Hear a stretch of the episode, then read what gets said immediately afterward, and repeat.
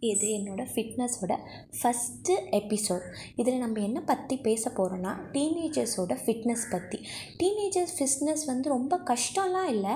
ஆனால் வந்து டீனேஜ் வயசில் வந்து நம்மளுக்கு ஃபிட்னஸில் வந்து நம்ம ரொம்ப கான்சென்ட்ரேட் பண்ண மாட்டோம். ஏன்னா வந்து ஸ்டடீஸ் அது மாதிரி போயிடும். ஆனால் காலேஜ் போகும்போது எல்லாருமே டிஃப்ரெண்ட்டாக ஸ்டைலிஷாக ட்ரெஸ் பண்ணும்போது உங்கள் பாடி சைஸால் நீங்கள் வந்து ஷேம் அசிங்கப்படுவீங்க.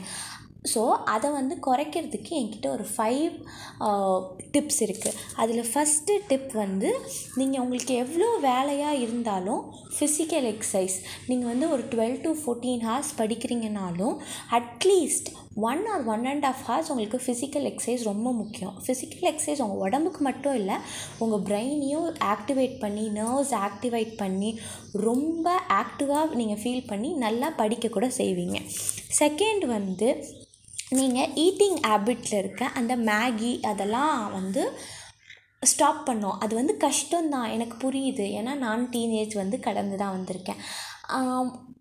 வீக்லி ஒன்ஸ் வந்து ஓகே அதுவும் ரி அந்த ரிஃபைண்ட் ஆட்டா மேகி நீங்கள் சாப்பிடாதீங்க. Sorry refined maida Maggi. Refined atta Maggi வந்து ஓகே நம்ம சாப்பிட்டுக்கலாம். ஆனாலும் அதுவும் ரொம்பலாம் சாப்பிடக்கூடாது.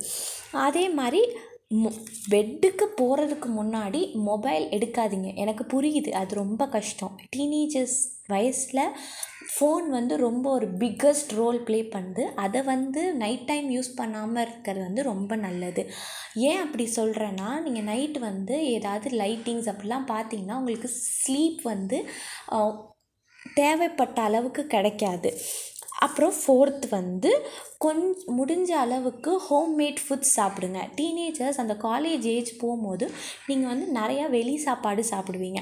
அது வந்து உங்கள் பாடியை வந்து ரொம்ப க ட்ரிகர் பண்ணும். ஹோம்மேட் ஃபுட்ஸில் வந்து சப்பாத்தி அது மாதிரி டயட் ஃபுட்ஸ் வந்து நீங்கள் ஆட் பண்ணிகிட்டே வரலாம். நிறையா வெஜிடபிள்ஸ் ஃப்ரூட்ஸ் அதெல்லாம் எடுத்துக்கிட்டிங்கன்னா ரொம்ப ரொம்ப நல்லது.